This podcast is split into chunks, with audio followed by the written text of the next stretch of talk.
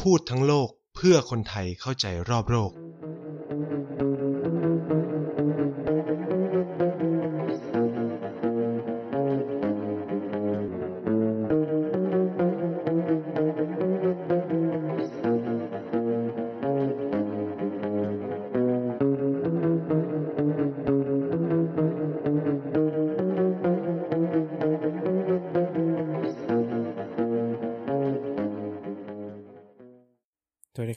กลับมาพบกันอีกแล้วนะครับ กับรายการพูดทั้งโลกนะครับ แล้วก็พบกับนายเช่นเคยทางช่อง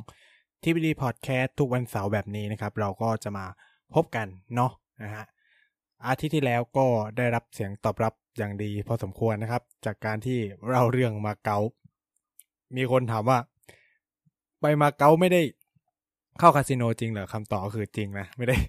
ไม่ได้เข้าแบบจริง ๆ จังๆเลยนะครับ ก็ไปเที่ยวตามที่บอกไว้นะฮะอ่า แน่นอนเนื่องจากช่วงเวลานี้มันก็ไม่ได้มีประเด็นข่าวสารอะไรน่าจับตามองเท่าไหร่ ในเวทีระหว่างประเทศเนาะส่วนใหญ่ก็จะยังคงวนเวียนถ้าในประเทศไทยเนี่ยก็จะวนเวียนอยู่กับเรื่องราวของพม่าเป็นหลักนะ แต่ว่า มันก็แบบคือว่าไงดีล่ะ ก็คือเหมือนกับว่ามันก็ไม่ได้มีความคืบหน้าอะไรมากมายขนาดนั้น ยกเว้นการประชุม ผู้นำอาเซียนเอ้ยไม่ใช่ต้องบอกว่าเป็นรัฐมนตรีต่างประเทศอาเซียนสิ เกี่ยวกับประเด็นของอที่ปัญหาในเมียนมา ซึ่งข้อสรุปก็คือแบบไม่ได้ข้อสรุป ก็คือความเป็นอาเซียนอะเนาะก็คือเคยเคยเล่าไปแล้วก่อนอันนี้ว่าอาเซียนมันมีลักษณะที่แบบเขาจะแบบไม่จะก้าวก่ายกันแบบสร้างสรรค์เท่านั้นเลยประมาณนี้แม้ว่าจะแบบด่ากันแรงแค่ไหนนะพูดตรงๆก็คือแบบเห็นแบบ ออกมาด่ากันแรงนู่นนี่นั่นแต่คือไม่กล้า take action อะไร เชื่อผมเลยคือแบบมันไม่ได้แบบกล้าทำกันขนาดนั้นอะเพราะว่าแต่ละประเทศก็มีแผลของตัวเองทั้งนั้นไงมันก็เลยเจอปัญหาพวกนี้เข้าไปนะครับ แต่ว่าประเด็นหลักๆ คือแบบอาเซียนออกแถลงการอะไรร่วมกันไม่ได้ด้วยอะไรเงี้ยมันก็เลยทำให้แบบ รัฐบาลทหารก็อยู่ไปอะ เออ ก็คือความ ความพม่าด้วยรัฐบาลทหารเขาก็โนสนโนแคร์นะ ไม่ได้รู้สึกว่าเออ มันเป็นปัญหาอะไรมากมาย กับการที่จะจะถูกคว่ำบาตรหรืออะไรเงี้ย คือการคว่ำบาตรอย่างที่เล่าไปแล้วว่า คนที่จะเจอปัญหาหลัก ๆ เลยอะไม่ใช่ ไม่ใช่รัฐบาลทหารนะ แต่ว่าจะเป็นคนพม่าเองนั่นแหละ ที่แบบจะได้รับผลกระทบแบบเต็มๆเลยนะครับ ก็เลยแบบ เนื่องจากมันก็มีแต่เรื่องพม่าก็เลยแบบ โหข่าวกระแสหลักก็ลงกันที่ผ่าแบบป่วงอยู่แล้วอะไรเงี้ยก็เลยไม่ไนก็เลยคิดว่าแบบเออไม่ไม่จำเป็นต้องมาคุยเยอะขนาดนั้นหรอมั้งก็เลยกลับมาที่ซีรีส์ของเราเนาะที่ที่ยังคุยไม่จบ จริง ๆ มันแบบมีเยอะมากอะไรเงี้ยจีนเนี่ย ผมอะตั้งใจว่าจะพยายามเล่ามณฑลเด่นๆเลยนะ ทุกๆให้ได้หมดอะไรเงี้ยคือมันใหญ่มากอะไรประมาณนี้เนาะก็คือซีรีส์ของเราตอนนี้มันอยู่ในช่วงของเอเชียตะวันออกใช่ไหมก็ ก็จะวนเวียนไปเรื่อยในเอเชียตะวันออกจริงๆเนี่ยเอเชียใต้ก็ยังพูดไม่หมดเลย ก็จะแบบวกไปบ้างรุ่นนี้นั่น ถ้ามีประเด็นน่าสนใจอะไรเงี้ยนะครับ ก็อย่างที่บอกพูดทั้งโลกตั้งขึ้นมาคือ อยากเล่าเรื่องอะไรก็เล่าเป็นเรื่องราวรอบโลกเลย แต่ก็คือจะเน้นเกี่ยวกับประเด็นต่างประเทศเนาะประเด็นที่แบบเป็นกระแสมาไขข้อห้องใจในเรื่องต่างๆ อะไรประมาณเนี้ยครับ ก็เป็น เป้าหมายหลักๆ ของรายการนี้จริง ๆ อะ ผมอะอยากจ่ายเป็นภาษาอังกฤษกับเพื่อนที่อยู่ที่จีนด้วย แต่ว่าเนื่องจากนะมันเกิดปัญหาโควิด ก็เลยทำให้ต้องเปลี่ยนรูปแบบรายการ แล้วเราก็อย่างที่บอกก็คือ จะพยายามเอาเกสมาให้ได้ทุกเดือนเนาะตั้งแต่ปีใหม่มาก็คือสองเดือนนั่นแหละ เดือนนี้ยัง ขออุบไว้ก่อน จริงๆจะบอกว่าขออุบไว้ก่อนยังไม่ได้ก็คือยังเชิญใครไม่ได้เลยนะครับ ว่าจะชวนใครมาพูดอะไรเงี้ย ก็เลยยังไม่ได้ มีกำหนดว่าจะเป็นเรื่องอะไรเนาะอ่าสำหรับสัปดาห์นี้ตามหัวข้อเลยนะครับ ก็คือเราจะมาคุยกันเรื่องเกาหลี เหนือหรือสาธารณรัฐประชาธิปไตยประชาชนเกาหลีนะครับ คือเกาหลีเหนือเกาหลีใต้เป็นคำเรียกแบบทั่วไป จริง ๆ คือมันไม่มีเกาหลีเหนือเกาหลีใต้เนาะคือทั้งสองประเทศ เราสามารถเรียกได้ว่าเป็นประเทศนะ มันจะไม่เหมือนกับ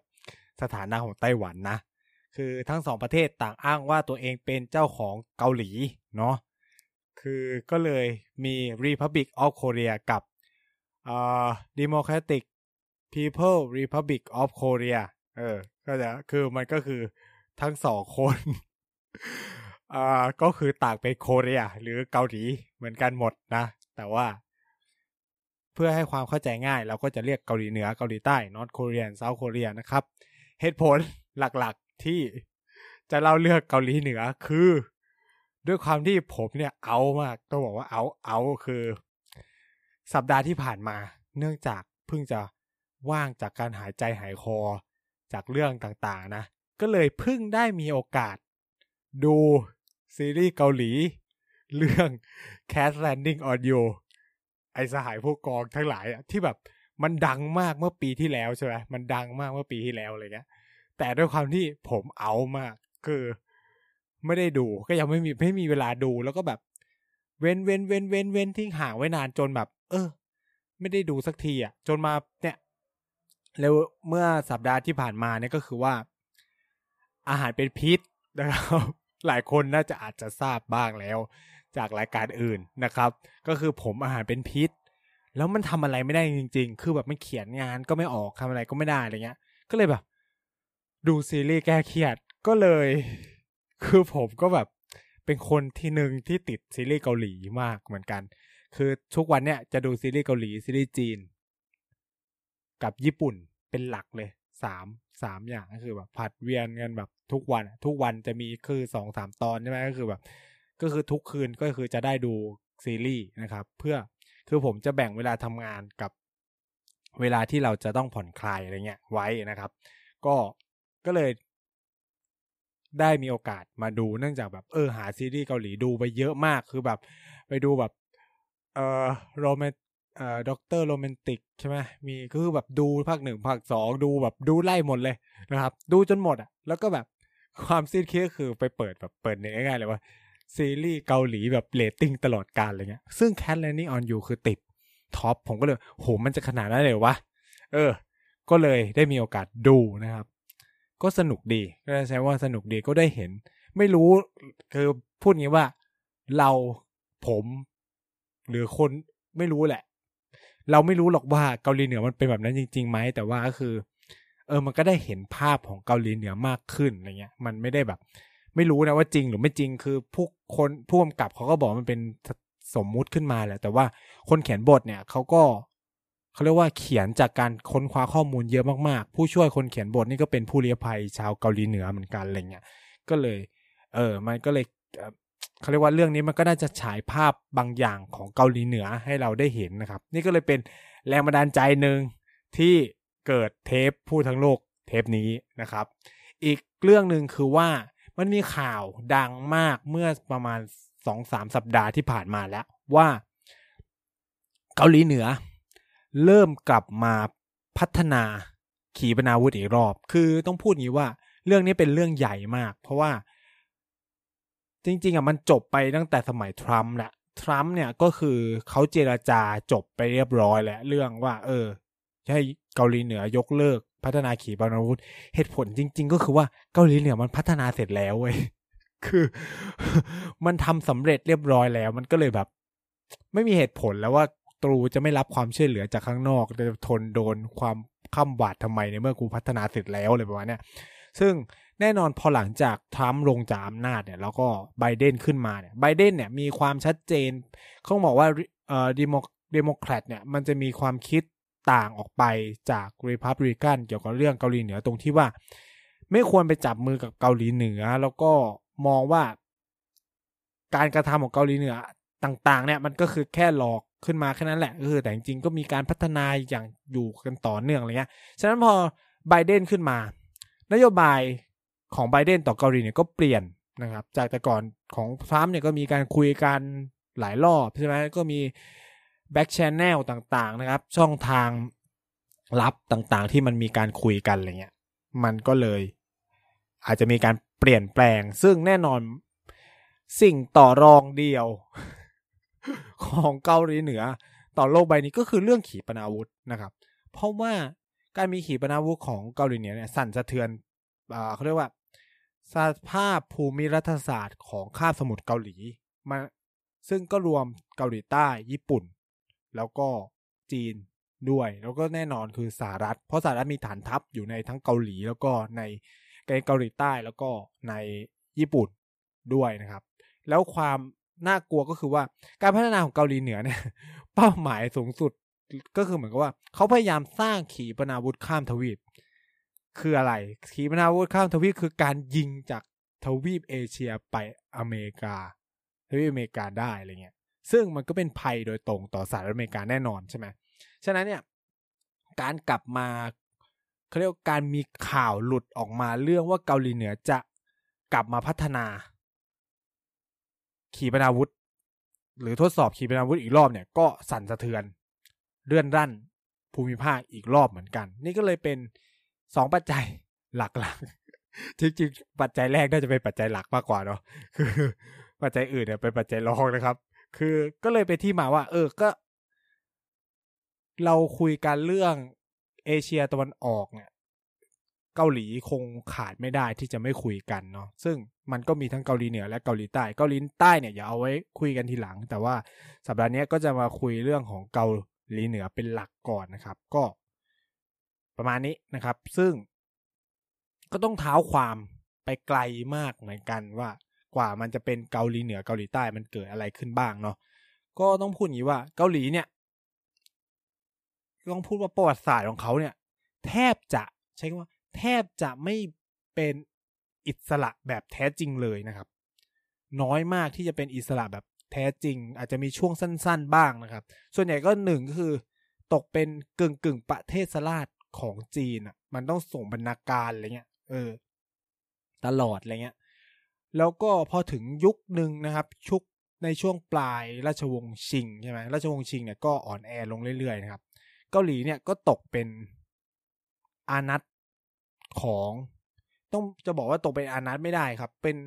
ครั้งแรกน่าจะเป็นครั้งแรกในประวัติศาสตร์ของเกาหลีด้วยว่าคือถูกผนวกเลย ผนวกรวมเลยนะ คืออย่างจีนเนี่ยยังแค่แบบ ออยอมรับในบรรณาการเป็นระบบรัฐโบราณนะครับก็คือส่งเครื่องบรรณาการยอมรับในอำนาจของจีนอะไรเงี้ยขอความช่วยเหลือมองจีนเป็นพี่ใหญ่สุดอะไรเงี้ยนอบน้อมเป็นลูกน้องสั่งอะไรก็ได้อะไรประมาณนี้นะครับ แต่ว่าในช่วงปี 1910 เนี่ยเกาหลีเนี่ยก็ถูกผนวกรวมเป็นส่วนหนึ่งของจักรวรรดิญี่ปุ่นอ่านะครับอันนี้ก็เป็นตัวแปรใหม่คือจริงๆอะญี่ปุ่นเนี่ยเคยบุกเกาหลีก่อนหน้านี้แหละในช่วงของเซนกูกุ นะครับก็คือในยุคของโตโยโตมิฮิเดโยชิเนี่ยก็มีการบุกเกาหลีสองรอบ คือถ้าใครดูประวัติศาสตร์ คือหนังหรือซีรีส์ประวัติศาสตร์ของเกาหลีมันจะมีช่วงที่ญี่ปุ่นบุกเกาหลีอีกคิงดอมเนี่ยคิงดอมนี่ก็เป็นช่วงเวลาหนึ่งที่ญี่ปุ่นบุกเกาหลี แล้วมันก็จะมีการเกิดโรคระบาดอะไรที่ทำให้ทหารญี่ปุ่นล้มตายเยอะมากเลยประมาณนี้ครับ เออนะฮะญี่ปุ่นบุกเกาหลีเนี่ยจะอยู่ ซีรีส์ที่ผมดูมันก็จะเก่ามากแล้วก็คือหมอหัวจุนเนี่ยก็จะมีนะครับเราก็จะได้เห็นบทบาทขององค์ชายควางแฮ ซึ่งต่อมาก็จะกลายเป็นควางแฮเอ่อเป็นเขาไม่ได้ถือเป็นกษัตริย์เนาะแต่ว่าคือเป็นกษัตริย์ควางแฮนะครับก็คืออันนี้ก็เป็นช่วงหนึ่งเหมือนกันนะครับที่ญี่ปุ่นบุกเกาหลีเอ่อแล้วก็จะมีช่วงหลังจากนั้นอีกรอบหนึ่งคือญี่ปุ่นบุกสองรอบนะครับ แต่ว่าในยุคจักรวรรดิเกาหลีเอ้จักรวรรดิญี่ปุ่นเนี่ย เกาหลีถูกยึด คือถ้าใครดู มันจะอยู่ในซีรีส์เรื่องอ่าผมไม่แน่หมอม้าไหมหมอม้าแห่งโชซอนนะครับ เราก็จะได้เห็นว่ามันมีการบุกเข้าไปในพระราชวังเคียงเอ่อบุกเข้าไปในพระราชวังแล้วก็สังหารพระมเหสี คนสำคัญของพระจักรพรรดิ เกาหลี ตอนนั้นคือเกาหลีเปลี่ยนตัวเองเป็นจักรวรรดิแล้วเนาะซึ่งองค์พระจักรพรรดิเองเนี่ยก็ต้องหนีไปพึ่งเขาเรียกสถานทูตรัสเซีย ซึ่งญี่ปุ่นในเวลานั้นก็ต้องพูดว่ามีศักยภาพมากถึงขนาดที่ว่าลบกับรัสเซียเนี่ยได้รับชัยชนะอะไรประมาณนี้คือเกาหลีเองก็ไม่คงคงไม่คิดว่าเออรัสเซียจะแพ้ให้กับญี่ปุ่นเลยนะซึ่งปรากฏว่าญี่ปุ่นก็ชนะอะไรเงี้ยครับ ก็นี่ก็เป็นภาพกว้างๆนะครับ ก็คือว่า เกาหลีตั้งแต่ปีพันเก้าร้อยสิบเป็นต้นมาเนี่ยก็ถูกผนวกเป็นส่วนหนึ่งของจักรวรรดิญี่ปุ่นมาโดยตลอดนะครับ จนกระทั่งสิ้นสุดสงครามโลกครั้งที่สองญี่ปุ่นเนี่ยแพ้สงครามถูกไหมแพ้สงคราม ฉะนั้นเกาหลีเนี่ยก็เลยถูกแบ่งนะครับ เป็นสองส่วนคล้ายๆกับเยอรมันเลย คือเยอรมันเนี่ยก็ถูกแบ่งเป็นเยอรมันตะวันตกกับเยอรมันตะวันออก เป็นส่วนที่สหรัฐและพันธมิตรควบคุมก็คือเยอรมันตะวัน ตกใช่ไหมแล้วก็ส่วนที่สหภาพโซเวียตควบคุมคือเยอรมันตะวันออก เกาหลีก็เหมือนกัน เกาหลีถูกแบ่งเป็นสองส่วนก็คือส่วนเหนือที่ถูกครอบครองโดยสหภาพโซเวียต และส่วนใต้ที่ถูกครอบครองโดย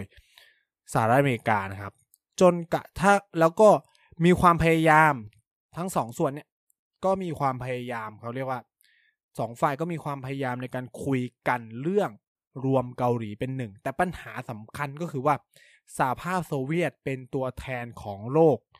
คอมมิวนิสต์สังคมนิยมใช่ไหมในขณะที่สหรัฐอเมริกาเป็นตัวแทนของโลกเสรีนิยม ประชาธิปไตย เสรีนิยม ทุนนิยมว่ากันไปนะครับ แล้วแต่จะมอง อืมมันก็เลยมีความต่างกันว่าแล้วเกาหลีจะปกครองด้วยระบอบอะไร เนาะฉะนั้นในปี 1948 หลังสงครามโลกครั้งที่สองสิ้นสุด 3 ปีนะครับ หลังจากคุยกันมาล้มเหลวหลายรอบ ก็เลยมีการจัดตั้งรัฐบาลสองรัฐบาลขึ้นนั่นคือ รัฐบาลเกาหลีเหนือกับรัฐบาลเกาหลีใต้ เกาหลีเหนือก็เป็นสังคมนิยมคอมมิวนิสต์เนาะ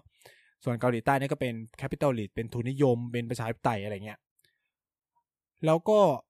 ทั้งสองฝ่ายก็คืออเมริกาและสหภาพโซเวียตเนี่ยโซเวียตเนี่ยก็ตกลงกันว่า เออจะถอนตัวเองออกหลังจากที่มันมีการจัดตั้งอะไรเงี้ย เสร็จสมบูรณ์แล้ว สิ่งมันเกิดขึ้นก็คือว่า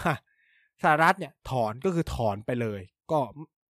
ไม่ได้อัดทิ้งอะไรมาให้ ความต่างก็คือว่าสหภาพโซเวียตเนี่ย ตอนถอนตัวเองออกไปทิ้งยุทธปกรณ์ ทางทหารไว้ให้เกาหลีเหนือ ไม่ว่าจะเป็นพวกรถถังเอ่ยอาวุธยุทธปกรณ์คือทิ้งไว้ให้นะครับปันหนึ่งว่ารู้อะไรบางอย่างนะครับซึ่งสิ่งเหล่านี้เองเนี่ยมันเป็นที่มาว่าในปีพันเก้าร้ อ่า อันนี้ถือว่าเป็นจุดสำคัญนะครับ ปีพันเก้าร้อยห้าสิบเกิดอะไร ก็คือเกิดสงครามเกาหลีขึ้น จากการที่เกาหลีเหนือ บุกเข้าไปยึด บุกเข้าไปโจมตีเกาหลีใต้นะครับ ในปีพันเก้าร้อยห้าสิบเนาะซึ่งสงครามเกาหลีเนี่ยจะกินระยะเวลาประมาณ 3 ปีด้วยกันนะครับ ตั้งแต่ปี 1950 จนถึงปี 1953 ต้องพูดอย่างนี้ว่าด้วยความพร้อมของเกาหลีเหนือในเวลานั้น ทั้งยุทธปกรณ์ต่างๆ ที่สหภาพโซเวียตทิ้งไว้ให้ทั้งหลายเนี่ยก็เลยส่งผลให้เกาหลีใต้เนี่ยรับมือกับเกาหลีเหนือได้ไม่ทันนัก โดยเฉพาะตั้งแต่ช่วงเกิดสงครามแรก ๆ เลย ก็จะแบบเกาหลีเหนือนี่บุกยึดถล่มทลายมากนะครับ คือ ยึดไปจนถึงว่าเกาหลีใต้เหลือจุดเขาเรียกว่าจุดที่ตัวเองสามารถควบคุมดูแลได้จริง ๆ แค่ บริเวณเมืองปูซานทางใต้แค่นั้นเอง ที่เหลือคือโดนเกาหลีเหนือยึดไปหมดแล้ว จนกระทั่ง มันเกิดเกมเชนจิ้งในสงครามเกาหลีนั่นก็คือว่า องค์การสหประชาชาติได้ยื่นมือเข้ามาช่วยเกาหลีใต้นะครับ ซึ่งก็นำโดยสหรัฐอเมริกา เราอะจะถือกันว่าสงครามเกาหลีเนี่ย มันเป็นประหนึ่ง เป็นประหนึ่งพ็อกซี่วอร์เนาะ เป็นประหนึ่งสงครามตัวแทงย่อมตัวแทนย่อมย่อมเลย ของโลกในยุคสงครามเย็น ถือว่าเป็นสงสมรภูมิแรก ๆ ด้วยซ้ำอะไรเงี้ย แต่ว่าเขาไม่เปรียบสงครามเกาหลีเป็นพ็อกซี่วอลขนาดนั้นเขามองว่ามันเป็นสงครามเกาหลี เพราะว่ามันเกิดการลบกันก่อนเนาะของของสองฝ่ายกันเองอะไรเงี้ย จนกระทั่งแบบมันมีการยื่นมือเข้ามาของสหประชาชาติ ซึ่งตอนนั้นเนี่ย ก็ยึด ยึดกลับคืนอะเนาะคือเกาหลีเหนือเกาหลีใต้เนี่ยเขาแบ่งกันด้วยเส้นขนานที่สามสิบแปดใช่ไหมครับว่าเออตรงนี้เป็นพื้นที่ของแกตรงนี้เป็นพื้นที่ของฉันเลยประมาณนี้นะครับซึ่งพอสหประชาชาติเข้ามาเนี่ยก็มีการบุกทะลวงก็คือเหมือนยึดคืนพื้นที่ของเกาหลีใต้คืนได้มากขึ้นอะไรเงี้ยแต่ปัญหาสำคัญเนี่ยก็คือว่าสหรัฐอเมริกาไม่จบเพียงแค่เส้นขนานที่ 38 แต่พยายามจะยูนิฟายก็คือพยายามจะรวมเกาหลีให้ได้ มันก็เกิดเลยเกิดการที่ว่า มันมีการบุกเกิน เกินพื้นที่อะเกินพื้นที่อีเส้นขนานที่ 38 ขึ้นมาเรื่อยๆ ซึ่งอีปัญหาตรงนี้แหละ มันทำให้เกม สงครามเกาหลีเนี่ย มันเปลี่ยน เพราะ เพราะว่าเกาหลีเหนือได้รับการสนับสนุนจากจีน อ่า เพราะอะไร เพราะว่า สหรัฐและพันธมิตร ยึดเกาหลีเหนือไปจนกระทั่งเกือบประชิดชายแดนของจีน ซึ่งจีนมองว่านี่เป็นเทรดเป็นภัยคุกคามสำคัญมาก ๆ เพราะว่าถ้าเกาหลีกลายเป็น กลายเป็นเอ่อรัฐประชาธิปไตยขึ้นมา มันก็จะมีความเสี่ยงต่อจีน ซึ่งเป็นเพื่อนบ้านอย่างรุนแรงอย่างมากอะไรเงี้ย ก็เลยทำให้จีนต้องยื่นมือเข้ามาช่วยนะครับ มันเราก็เลยมองว่านี่มันมันเป็นการ เกิดสงครามตัวแทนในในโลกยุคสงครามเย็นในเวลานั้นอะไรเงี้ย ในขณะที่สหภาพโซเวียตเนี่ยก็ให้การสนับสนุนทางด้านยุทโธปกรณ์อะเนาะ ส่วนจีนเนี่ยคือส่งทหารเข้ามาช่วยเลย ก็คือทหารจีนเนี่ยลบกับทหารของชาติพันธมิตรต่าง ๆ เลย มันมีก็สิบมีการคุยกัน มันมีข้อแถลงคุยกันในเรื่องนี้ตั้งแต่ก่อนที่กองทัพพันธมิตรของสหรัฐเนี่ยจะ และสหประชาชาติเนี่ยจะบุกขึ้นไปเหนือเส้นขนาดที่ 38 ก็คือว่า จีนโดยโจเอินไหลเนี่ยได้มีการคุยกับทูตอินเดียประจำปักกิ่งเนาะว่าเนี่ยก็อารมณ์แบบฝากคือโจเอินไหลคุยกับทูตอินเดียเหมือนประมึงว่าฝากนะฝากไปบอกสหรัฐด้วยว่า ถ้าแกบุกประมาณเกินเส้นนะจีนจะไม่อยู่นิ่งๆนะถ้าแบบ เกินจากพื้นที่ที่มันเคยเป็นอยู่ก่อนหน้านี้ แล้วมันประชิดพรมแดนของจีนมากเกินไปอะไรเงี้ย มีการคุยคือมันมีเรื่องเล่ากันว่าเหมือนสหรัฐอเมริกาก็ไม่คิด ไม่คิดว่าจีนจะเข้ามายื่น จะไม่ยื่นมือเข้ามามาลบหรอก เพราะว่าจีนในช่วงเวลานั้นน่ะ อย่างที่บอกคือเพิ่งจะเป็นประเทศ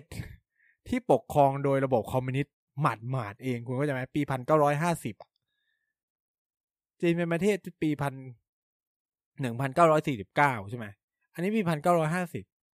ปีเดียวเอง ตั้งเพิ่งตั้งสารัฐสังคมนิยม ประชาชนจีน เอ้ยต้องบอกว่าสารัฐประชาชนจีน เออใช่ไหม People Republic of China ได้ไม่นานเอง หลังจากที่เขาเพิ่งคือเหมือนกับจีนเพิ่งเสร็จสงครามกลางเมืองไปเอง จะแบบจะมาวุ่นวายอะไรกับเรื่องข้างนอก ซึ่งปรากฏว่าไม่ใช่ จีนส่งทหารเข้ามาช่วยเกาหลีเหนือนะครับ แล้วมันก็เลยเกิดความคาราคาซังกัน ไปเรื่อย คือต้องพูดอย่างนี้ว่า จีนได้เปรียบตรงที่ว่า คนเยอะเนาะแล้วก็เขาทำสงครามกลางเมืองกันมานาน คือในขณะที่พวกทหารอเมริกาหรือไงก็อาจจะว่างเม้นนู่นนี่นั่นยุทธปกรณ์นู่นนี่นั่นก็สหภาพโซเวียตก็สับสนอยู่แล้วนี่ ก็มีคนเยอะอะไรเงี้ยมันก็เลย สามารถต้านแนวลบของตัวชาติพันธมิตรทั้งหลายเนี่ย ลงไปจนถึงจุดที่มันควรจะเป็นได้อะไรเงี้ยครับ ซึ่งนี่ก็เลยกลายเป็นที่มาจนสุดท้ายว่ามันเกิดความคาราคาซังกันระหว่างสองฝ่ายจนมันขยับขยื่นพื้นที่กันไม่ได้แล้วอะไรเงี้ย สุดท้ายเนี่ย ทั้งสองฝ่ายก็ตกลงสงบ ต้องใช้ว่าตกลงวางอาวุธ ใช่ไหมวางอาวุธนะใช้ว่าวางอาวุธ แค่นั้นนะก็คือหยุดยิงกันเฉยๆแต่ว่าทุกวันเนี้ยทั้งเกาหลีเหนือและเกาหลีใต้ไม่เคยมีสนธิสัญญาสันติภาพเลยนะ ที่มีการลงนามกัน มันเป็นแค่การหยุดยิงชั่วคราว ใช้ว่าหยุดยิงชั่วคราว แต่ว่ามันก็คือหยุดยิงมานานแล้วนะ มันจะมีเขตที่เราจะเรียกว่า เขตปลอดทหารที่มันเป็นโซนตรงกลางที่เป็น buffer ระหว่างสองสองประเทศไว้อะไรเงี้ยเออนี่ก็เลยเป็นจุดเริ่มต้นและเป็นที่มาของการก่อตั้ง สาธารณรัฐประชาธิปไตยประชาชนเกาหลี แล้วก็สาธารณรัฐเกาหลีเนาะก็เลยมีสองประเทศขึ้นมา และหลังจากนี้เราก็จะมาคุยกันถึงประเทศเกาหลีเหนือแล้วอันนี้ก็คือเป็นที่มาที่ไปว่าเกาหลีเหนือมันเกิดขึ้นจากอะไรอะไรเงี้ยครับ อ่า ก่อนหน้านี้มันคือเป็นชาติเดียวกันเลยนะ แต่หลังสงครามโลกยุติ เกิดประเด็นปัญหาเรื่อง เอ้ยเข้าสู่ยุคสงครามเย็นใช่ไหมมันก็เลยถูกแบ่งคล้ายๆ แบบเวียดนามเหนือเวียดนามใต้ แต่ว่าในเคสของเวียดนามเนี่ย เวียดนามเหนือชนะ ก็เลยเปลี่ยนเป็นสังคมนิยม ประเทศสังคมนิยมเวียดนามไปเนาะแต่ว่าในเคสของเกาหลีเหนือเนี่ย เกาหลีเหนือเกาหลีใต้มันเหมือนว่ามันมีมหาอำนาจเข้ามาสู้กันหลายส่วนเกินไปเลยประมาณเนี้ยมันก็เลยไม่จบไม่สิ้น แล้วก็สหรัฐก็ไม่ปล่อยมือจากเกาหลีด้วย มันก็เลยทำให้เกิดความคาราคาซังกันในตรงนี้นะครับ นี่ก็เลยเป็นเหตุผลว่าทำไม เกาหลีถูกแบ่งเป็นสองประเทศนะครับคือหลังจากสงครามสงครามเกาหลีสิ้นสุดเนี่ย มันก็ต้องพูดว่า ประธานประเทศใช่ไหมประธานประเทศคนแรกของเกาหลีก็คือคิมอินซุงเนาะคือตระกูลคิมเนี่ยก็จะปกครองเกาหลี ไปตลอดจนถึงปัจจุบันนะครับ คือเขามีผู้นำหลักๆด้วยกันสามคนเนาะก็คือคิมอิลซุงซึ่งเป็นคนปู่เนาะคิมอิลซุงเนี่ยเป็นปู่คิมจองอิลแล้วก็ คิมจองอิลเนี่ยเป็นพ่อ แล้วผู้นำคนปัจจุบันก็คือ คิมจองอึนเนาะคิมจองอึนคือผู้นำคนปัจจุบัน คิมอิลซุงคือปู่ของเขา ส่วนพ่อของเขาคือคิมจองอิลนะครับ คิมจองอิลที่ชอบดูซีรีส์เกาหลีอะที่แบบอยากเจอดาราอะไรนู่นนี่นั่นอะไรเงี้ย เออ เขาเพิ่งเสียชีวิตไปเมื่อปี 2011 อะไรเงี้ย คือการพัฒนาการเศรษฐกิจของเกาหลีเนี่ย ก็เป็นเกาหลีเหนือเนี่ย ก็เป็นในแนวแบบสังคมนิยม คอมมิวนิสต์เนาะก็จะแบบมีลักษณะที่แบบ อืม พัฒนาประเทศไปในลักษณะที่แบบ ที่ดินทรัพยากรทุกสิ่งทุกอย่างเป็นของรัฐหมด คนงานทำงานไป เดี๋ยวรัฐจะแจกจ่ายนู่นนี่นั่นให้นะครับ ซึ่งไอเดียหลัก ๆ เลยแน่นอนก็คือได้รับการสนับสนุนจากสหภาพโซเวียต จากจีนเองนู่นนี่นั่นเลยฮะ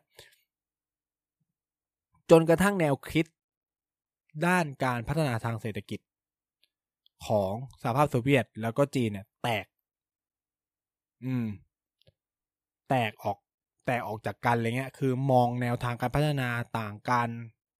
เกาหลีเหนือเนี่ยก็อยู่ในสภาวะที่ต้องพูดว่า ในช่วงประมาณปีพันเก้าร้อยเจ็ดสิบกว่าๆมันก็เกิดประเด็นข้อถกเถียงในการพัฒนาประเทศของเกาหลีเหนือเหมือนกัน ว่าจะเดินในแนวทางของสหภาพโซเวียต หรือจะเดินในแนวทางของจีนที่ หันหน้ามาเปิดประเทศนะครับ ซึ่ง สิ่งที่เกิดขึ้นก็คือว่าเกาหลีเหนือเลือกจะเดินตามสหภาพโซเวียตเป็นหลัก เพราะว่าเขาได้รับการสนับสนุนจากสหภาพโซเวียตมาโดยตลอดนะผมต้องพูดอย่างนี้ว่าเกาหลีเหนือได้รับการสนับสนุนแนวคิด เอ่ยได้รับสนับสนุนยุทธปกรณ์ได้รับความช่วยเหลือต่าง ๆ เนี่ย จากสหภาพโซเวียต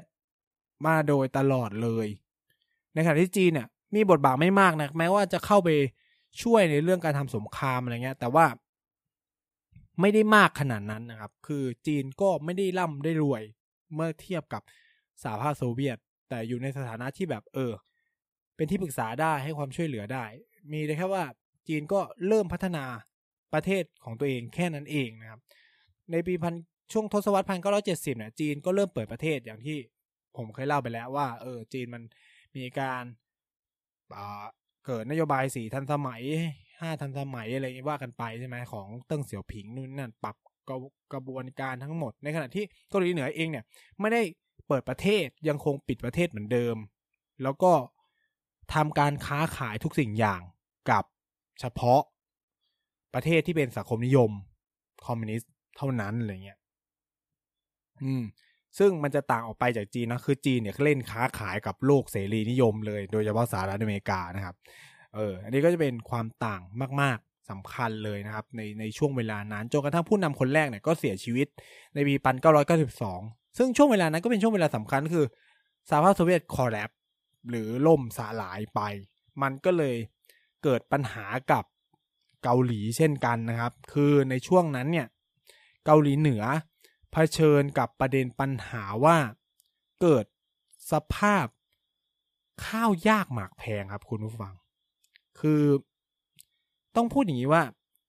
การปกครองในบอกคอมมิวนิสต์หรือในเกาหลีเหนือเนี่ย ทุกสิ่งทุกอย่างมันถูกแจกจ่ายโดยรัฐใช่ไหมแต่ว่าถ้าคุณพยากรณ์หรือวางแผน ทุกอย่างผิดเพียงเล็กน้อยเนี่ย มันก็จะเจ๊ง เจ๊งกับเจ๊งทั้งกระบวนเลยเพราะว่า หนึ่งข้าวไม่พอก็จะเกิดสภาวะอดอยากปากแห้งใช่ไหมนี่ก็เลยเป็นปัญหาใหญ่มากนะ ต้องใช้ว่า โดยเฉพาะในปี 1994 ถึงปี 1998 เนี่ย เกาหลีเหนือเผชิญกับสภาวะข้าวยากหมากแพงหนึ่งคือเผชิญสภาวะภัยธรรมชาติ แล้วก็ความแห้งแล้งอย่างหนัก ก็เลยส่งผลให้ไม่มีข้าว หรือจะบอกว่าเป็นข้าวไหมก็อาจจะบอกว่าเป็น ของกินของใช้ของกินอะไม่เพียงพอที่จะแจกจ่าย เพราะอย่างที่บอกก็คือว่าเขาไม่ได้อยู่ในโลกทุนนิยม ที่ทุกคนจะมีเงินไปซื้อของนู่นนั่นใช่ไหมทุกอย่างมันถูกแจกโดยรัฐหมด ไม่ว่าจะเป็นข้าวของเครื่องใช้สบู่ทุกอย่างคือทุกอย่างในชีวิตคุณอะ มันถูกจัดการโดยรัฐหมดเลย ต้องพูดงี้ว่า นี่มันคือโลกโลกของคอมมิวนิสต์นะเขาทำแบบนี้ ซึ่งสมมติเกิดสภาวะภัยธรรมชาติ แน่นอนครับ เจ๊ง เจ๊งสิเพราะว่า ข้าวที่ถูกวางแผนว่าจะต้องแจกจ่ายให้คน มันไม่มีตามที่ประมาณการไว้คนก็เกิดการอดอยาก ในช่วงปีนั้นเองเนี่ยเกาหลีเนี่ยเขาใช้คำน่ารักมาก เขาเรียกว่า a d o r a s March หรือการก้าวไปข้างหน้าอย่างแบบ ยากลำบากอะไรประมาณเนี้ยก็คือมันเปลี่ยนคำให้ดูสวยงามแหละ แต่จริงๆแล้วคือมันเกิดสภาวะเฟมีนหรือความอดอยาก นะครับ จนมีคนล้มตายไปจำนวนมาก เหมือนกับที่จีนเผชิญในยุคที่เหมาใช้นโยบาย get leap forward หรือการก้าวไปข้างหน้าอย่างก้าวกระโดดอะไรเงี้ย ซึ่งมันไม่ก้าวกระโดด มันถอยหลังอย่างก้าวกระโดดนะครับ มันไม่ไปข้างหน้าอย่างก้าวกระโดด แต่มันถอยหลังอย่างก้าวกระโดด คนตายมหาศาลเลยอะไรเงี้ย นี่ก็เลยเป็นความปัญหาใหญ่ไม่ใช่ไม่เป็นปัญหาใหญ่ของของเกาหลีเหนือในเวลานั้นทำให้เกิด การปฏิรูปครั้งใหญ่ทาง คือต้องไม่เชิงว่าเป็นการปฏิรูปนะครับ ต้องบอกว่ามันเกิดสภาพใหม่ทางด้านสังคมของเกาหลีเหนือในช่วงเวลานั้น นั่นคือเกิดระบบตลาดขึ้นมา ตลาดในที่นี้ไม่ได้หมายถึงตลาดหุ้นหรืออะไรตลาดแบบตลาดซื้อขายของ ซึ่งความเป็นตลาดเนี่ย ผมต้องพูดว่า เราต้องเข้าใจอย่างนี้ว่า ความเป็นตลาดเนี่ย มันค่อนข้างจะไม่เป็นไปในแนวทางเดียวกับ โลกคอมมิวนิสต์ เพราะอย่างที่ผมอธิในอธิบายไปก็คือว่า ในโลกคอมมิวนิสต์ทุกอย่างมันถูกจัดสรรให้คุณ จนคุณไม่จำเป็นต้องไปหาซื้ออะไร เข้าใจไหมเงินนี่แทบจะแบบ ไม่มีประโยชน์อะไรเลยเลยประมาณนี้เพราะคุณได้รับหมด อันนี้เป็นแบบ perfect communist นะ เป็นแบบ perfect communist คือแบบ หมอก็ฟรี รักษาพยาบาลฟรี นู่นนี่นั่น ข้าวมีให้ ครบสามมื้อ กินอิ่มนอนหลับ มีที่พักฟรีนู่นนี่นั่นหมดเลยนะครับ มีหน้าที่ทำงานให้กับรัฐ ค่าตอบแทนคุณก็คือทุกสิ่งทุกอย่างที่รัฐพรอไวให้อะไรแบบนี้ คือมันเป็นโลกแบบยูโทเปีย แต่ว่ามันเป็นโลกที่คนทุกคนเนี่ย โลกของคอมนิสต์เนี่ยมันก็คือโลกที่คนทุกคนต้องไม่มีความทะเยอทะยานอะไรเลยล่ะ คือทุกคนต้องรู้หน้าที่ตัวเอง ทุกคนต้องไม่ทะเยอทะยานอยากไปมากกว่านั้น เขาให้อะไรมาก็ต้องพอใจ กับสิ่งที่เขาให้ เออ มันจะต่างจากโลกทุนนิยมที่ว่า ฉันอยากจะไปให้ไกลกว่านี้ก็ไปเด็กไปในความสามารถของคุณไปให้เต็มที่เลย คือในโลกของสังคมนิยมหรือคอมมิวนิสต์คือ เป็นหมอก็ได้แบบเนี้ยเหมือนกันเป็นทหารก็เหมือนกันเป็นชาวนาเป็นชาวไร่ก็ได้แบบเนี้ย พอเหมือนกันหมดเลยอะเออนะครับ ก็คือรัฐให้อะไรมาก็ตามนั้นอะไรประมาณนี้นะครับ ฉะนั้นเนี่ยมันต้องไม่มีตลาด ที่มันเป็นแหล่งซื้อขายสินค้าถูกไหม คือตลาดมันเป็นแหล่งรวมการอุปโภคบริโภค ตลาดมันเป็นสัญสัญลักษณ์ของวิถีการแบบบริโภคนิยม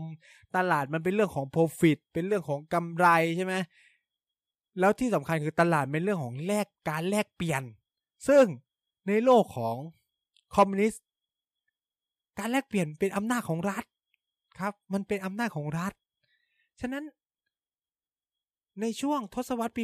1990 เนี่ย จึงเป็นจุดเปลี่ยนใหญ่มากๆของเกาหลีเหนือ เพราะว่ามันเกิดตลาดขึ้นมาแลกเปลี่ยนสินค้า อันเนื่องมาจาก รัฐไม่สามารถ provide สิ่งที่มันเป็นสิ่งพื้นฐานที่เขาควรจะได้ ได้มันก็เลยเกิดตลาดมืด ซึ่ง มันก็จะเข้ามากับภาพยนตร์ e cat landing on you ที่เราจะรู้จักกันว่าอีจังมาดังเนี่ยอีจังมาดังเนี่ยคือตลาดเนาะมันแปลว่าตลาด มันแปลว่าพื้นที่ซื้อขายของเป็นลานเป็นอะไรว่ากันไปนะจังมาดังเนี่ยก็เกิดขึ้นในหลายพื้นที่มากเลย ของเกาหลีเหนือนะครับ ถามว่าตลาดผิดกฎหมายไหมผิดเนาะในช่วงเวลานั้นมันมันคือคืออย่างที่บอกอะมันค่อนข้างจะแตกต่างจากอุดมการความคิด ของคอมมิวนิสต์อย่างสิ้นเชิงเลยการเกิดขึ้นของตลาดแต่แน่นอนครับ ความเป็นจริงกับทฤษฎีเนี่ยมันไปมันอาจจะไม่ไปด้วยกันซะทีเดียว มันก็มีความเปลี่ยนแปลงนู่นนี่นั่นได้นะครับ และอย่างที่บอกไปก็คือว่า เกาหลีเหนือเริ่มรู้แล้วว่า การเดินตามรอยของสหภาพโซเวียตเนี่ยไม่เวิร์กก็คือ อย่างที่เห็นอะสหภาพโซเวียตสุดท้ายก็คือล่มสลายใช่ไหมเขาก็เลยรู้ว่า เออ ก็ต้องยอมปิดตาข้างหนึ่งอะเพื่อจะให้มันมีระบบที่ให้ประเทศมันเดินหน้าต่อไปได้ เพราะว่าอย่างที่บอกคือว่าสหภาพโซเวียตผู้เป็นแหล่งทุนใหญ่ของเกาหลีเหนือได้ล่มลงไปแล้ว ต่อจากนี้คุณจะอยู่ยังไง ในชีวิตแบบนี้ มันก็เกิดการปรับเปลี่ยน ยุทธศาสตร์นโยบายเศรษฐกิจพอสมควร แนวคิดเศรษฐศาสตร์ หรือเศรษฐกิจแบบตลาดเนี่ยเริ่มเข้ามาในในเกาหลีเหนือมากยิ่งขึ้นในช่วงปีพันเก้าร้อยเก้าสิบ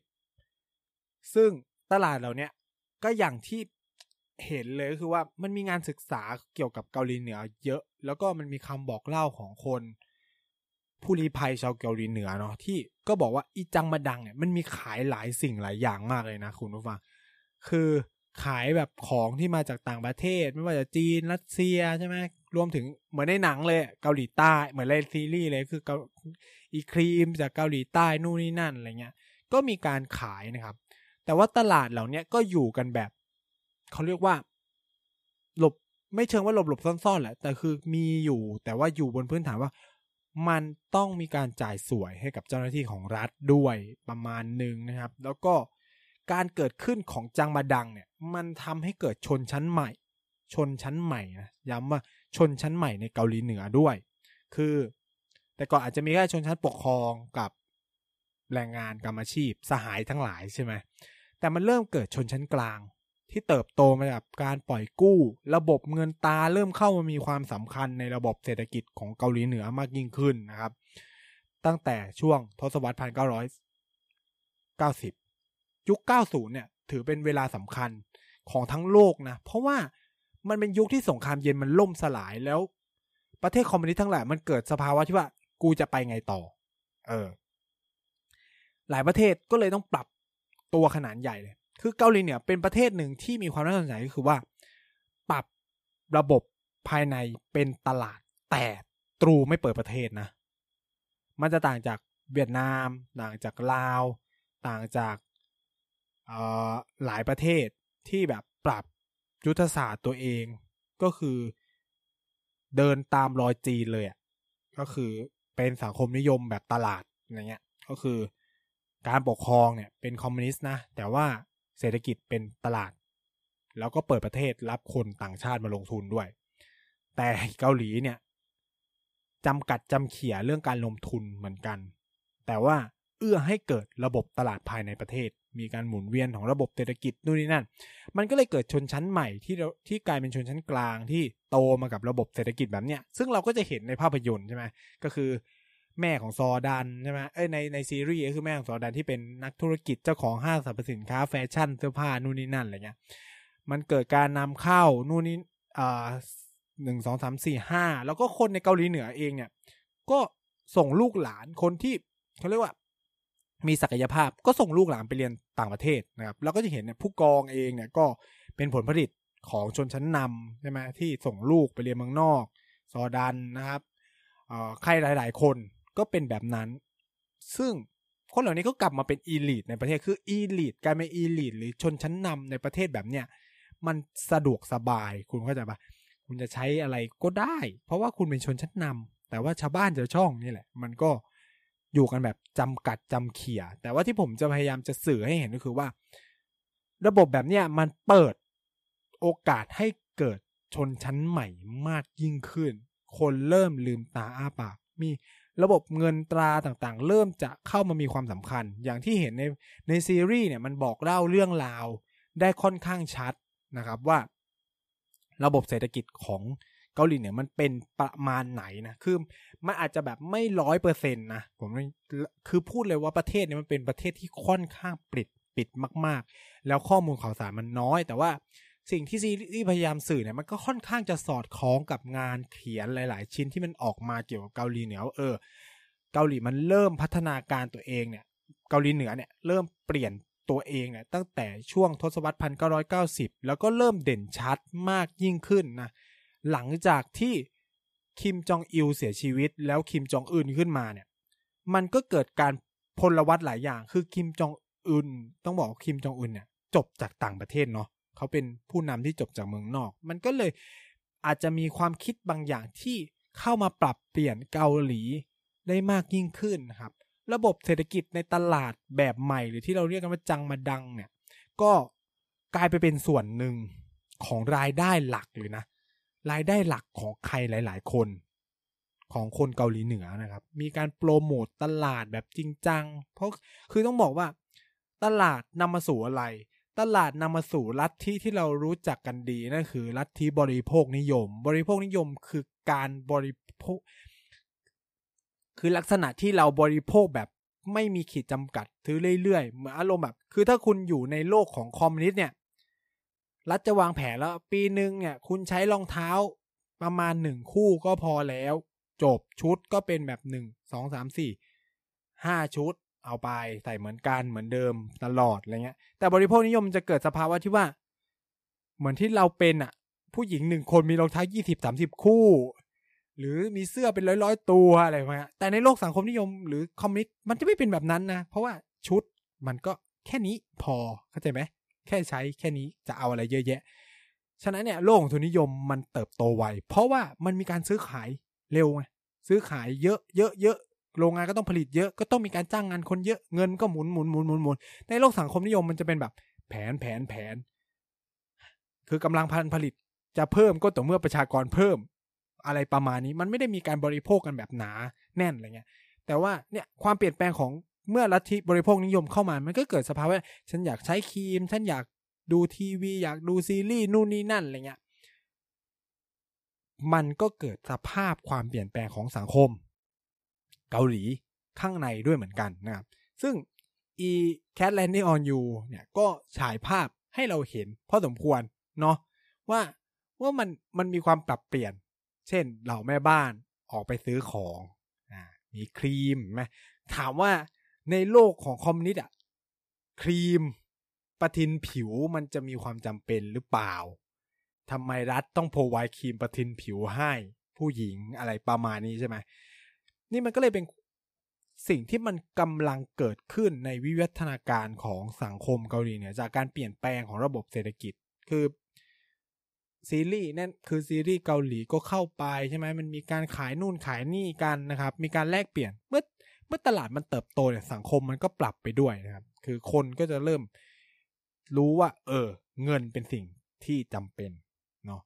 มันก็จะนำไปสู่ความเปลี่ยนแปลงมาก ยิ่งขึ้นแต่ว่าต้องพูดอย่างนี้ว่าอย่างไรก็ตามเนี่ย ระบบโฆษณาชวนเชื่อ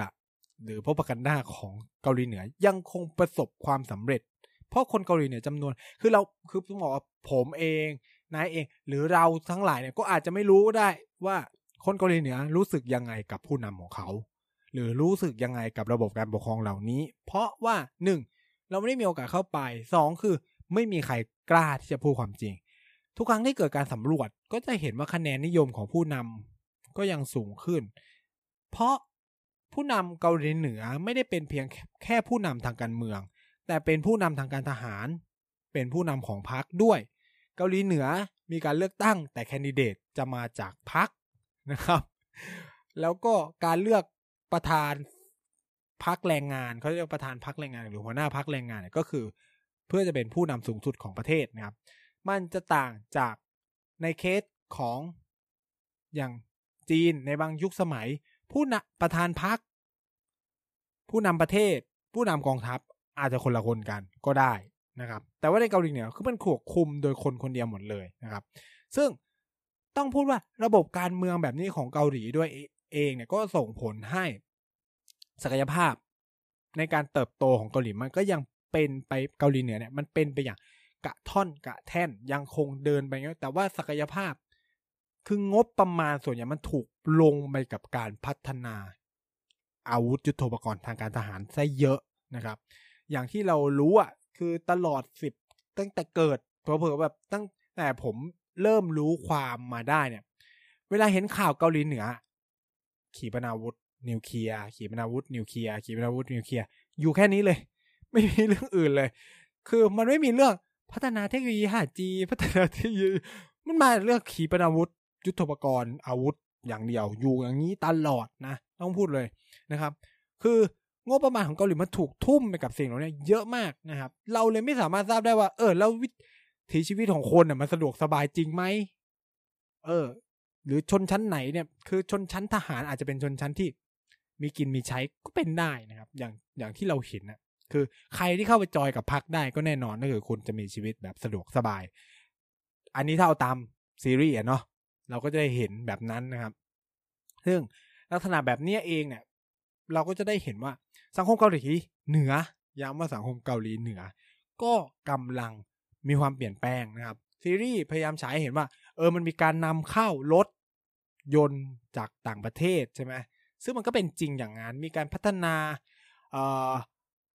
โรงแรมขนาดใหญ่ เกาหลีเหนือเริ่มเปิดรับการท่องเที่ยวแบบจำกัดมากขึ้น ชาวจีนเนี่ยเข้าไปได้ ต่างชาติก็ได้ แต่ต้องแอพพลายที่ปักกิ่งมั้งเออผมเข้าใจ คือต้องเข้าผ่านทางนั้นนะครับอ่าเมืองหลวงอย่างพยองยางพยองยาง ก็คือเปียงยางในภาษาไทยนะเออ ตอนแรกผมก็งงอยู่พักหนึ่งครับ ดูซีรีส์แล้วดูซับอะไรเมืองอะไรวะพยองยางก็เปิดถาไปสิ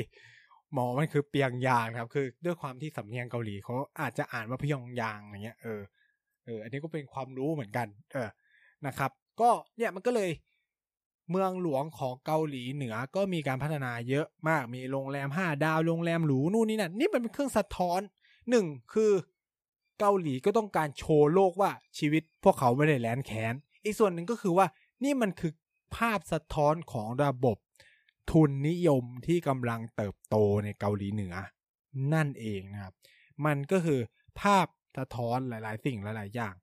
ที่เรากำลังได้เห็นว่า เออ เกาหลีมันอาจจะเปลี่ยนแปลงไปมากยิ่งขึ้นในอนาคต ซึ่ง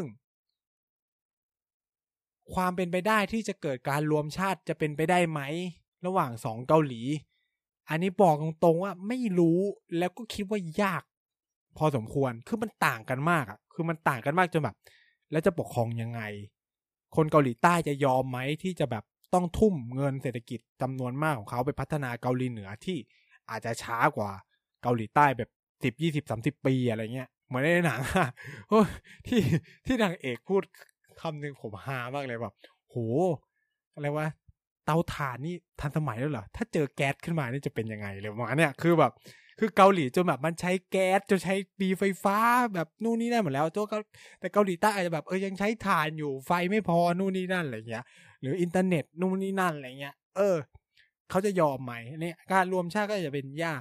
แต่ว่าทิศทางที่เกาหลีเหนือจะเป็นไปได้เนี่ย ก็อาจจะเป็นแบบ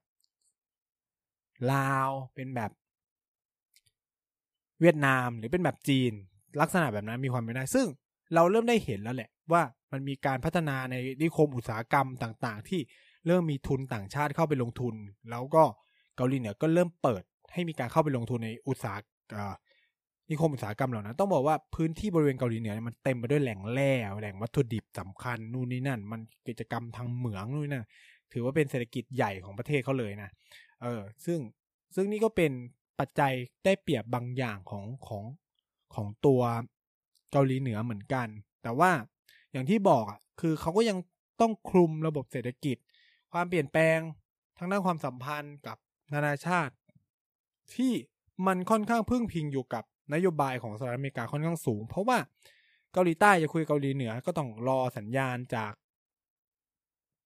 อเมริกา เพราะว่าทหารอเมริกาอยู่นั่น การทดสอบขีปนาวุธของเกาหลีเหนือก็เป็นเทรดเป็นภัยคุกคามกับ ญี่ปุ่นอีก ซึ่งในญี่ปุ่นญี่ปุ่นก็เป็นพันธมิตรใหญ่ของอเมริกาในภูมิภาคนั้น เอาจริงยังมีจีนอีกนู่นนี่นั่นอะไรเงี้ยซึ่งต้องปรับความสัมพันธ์กันนะครับเออเขาเรียกว่าต้องปรับแนวนโยบายคือตอนเนี้ยสภาวะของเกาหลีเหนือมันมัน